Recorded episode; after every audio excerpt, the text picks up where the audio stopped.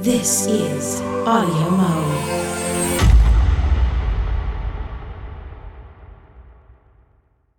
Hello, everyone. It's Audio Mo Day 8.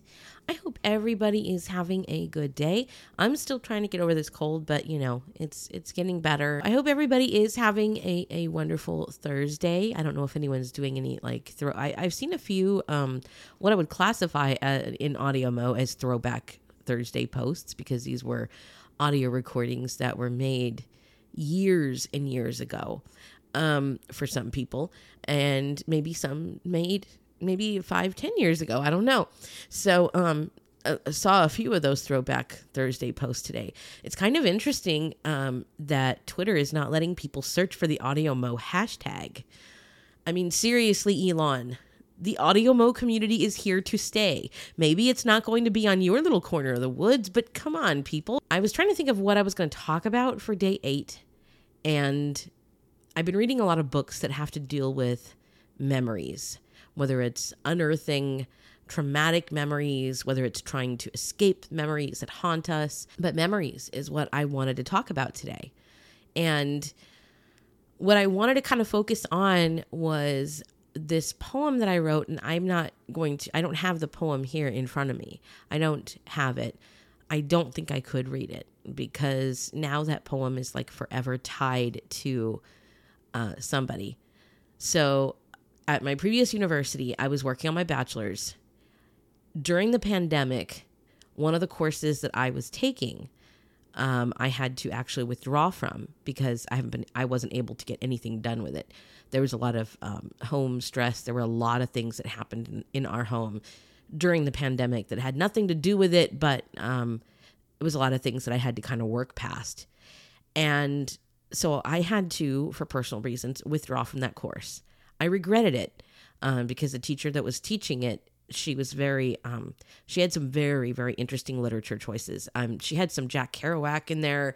I mean, she had some really good stuff, and I was going to read it, and I just, I got so tired and with the depression of the pandemic, I it was just building on to me, and I just, it was like one more thing I had to take on.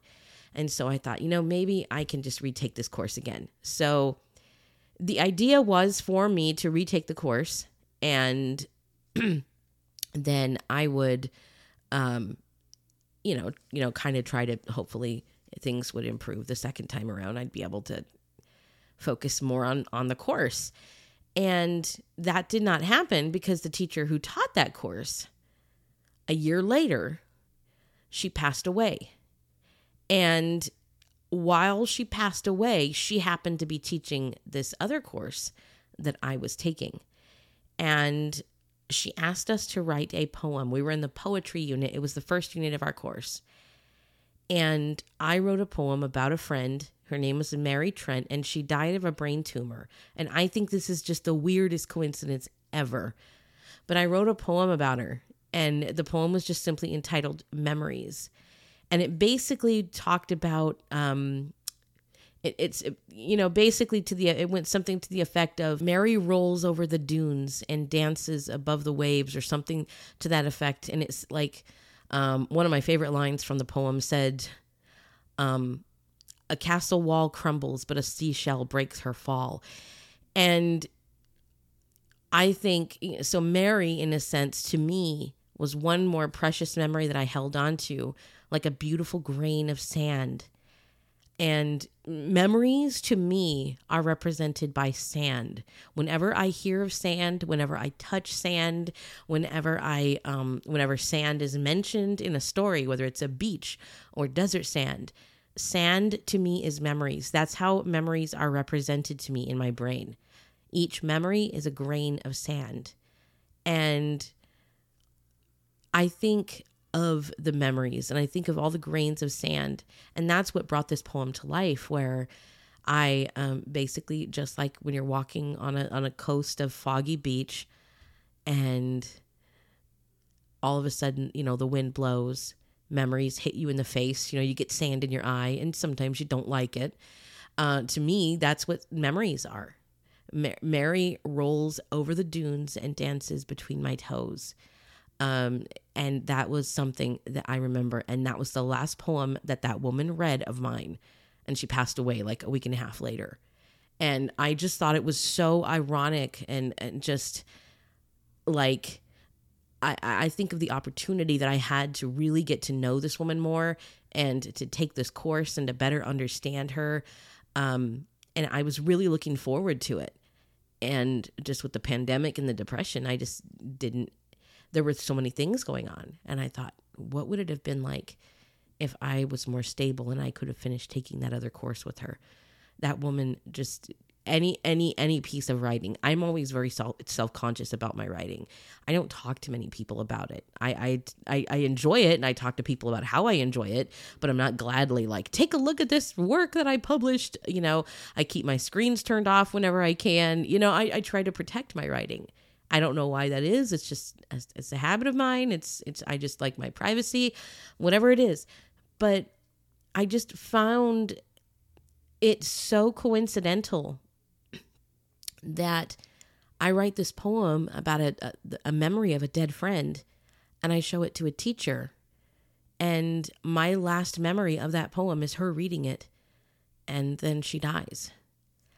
And it was a pretty profound I remember when we did the memorial, I um I they they asked me if I wanted to say anything and I was a little scared at first, but I did go up and, and basically in a teary voice, I said, You know, I'm going to think of you whenever I read that poem now, because just like Mary, you're another grain of sand, another memory. Um, that was hard. That was hard um, because it was something that uh, she meant something to me.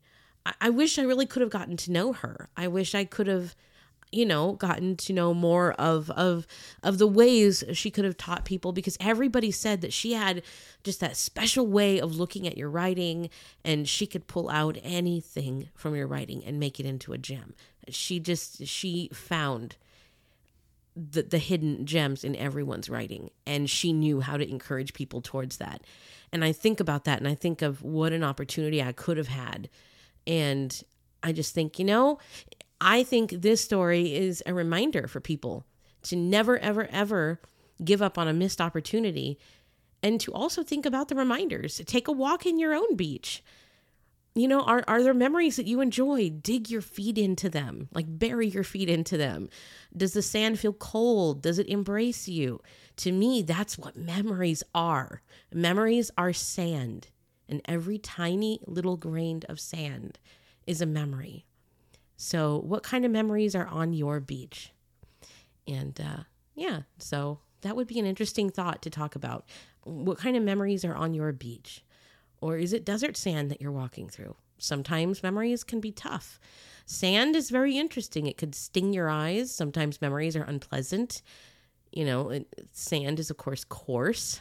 Sometimes um, walking through memories that uh, aren't are, are less than desirable cannot feel you know great so so yeah it has its it has its positives and its negatives so what do you think are memories to you? What what is there an element or a nature aspect or anything that is represented by memories? Could it be butterflies? Could it be um, maybe trees?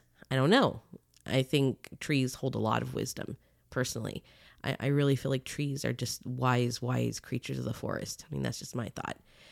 Anyway, that's going to do it for me today. It's just me rambling on, being my typical self.